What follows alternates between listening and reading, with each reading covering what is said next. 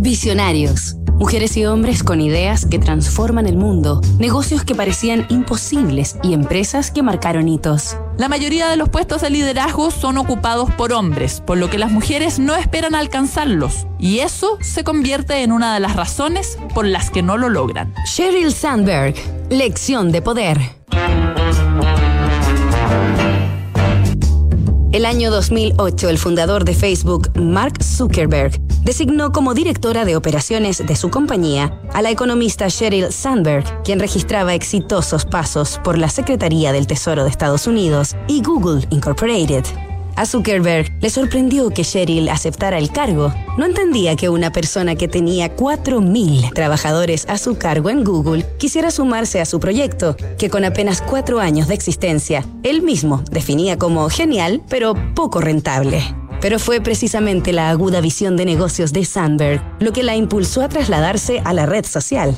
Antes de dar el sí, sostuvo largas reuniones de tono filosófico con Zuckerberg, en las que se plantearon preguntas como ¿en qué crees? ¿Cuáles son tus inquietudes? ¿O cuál crees que debería ser nuestra misión?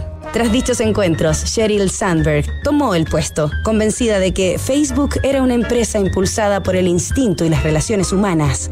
Mark Zuckerberg la presentó sosteniendo que hay personas que son realmente buenos gerentes y que pueden administrar una organización. Luego, hay otras que son muy analíticas o se enfocan en la estrategia. Lo difícil es encontrar esos dos perfiles dentro de la misma persona.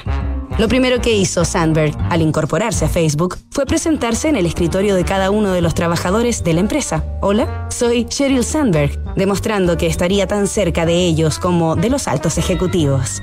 Las buenas decisiones y el gran trabajo en equipo de la directora de operaciones dieron rápidos frutos. En dos mil diez, a dos años de su llegada, la compañía que hasta entonces solo había arrojado pérdidas, por fin se volvía rentable y ya en dos mil once había crecido de ciento treinta a dos mil quinientos empleados y de setenta millones a setecientos millones de usuarios en el mundo.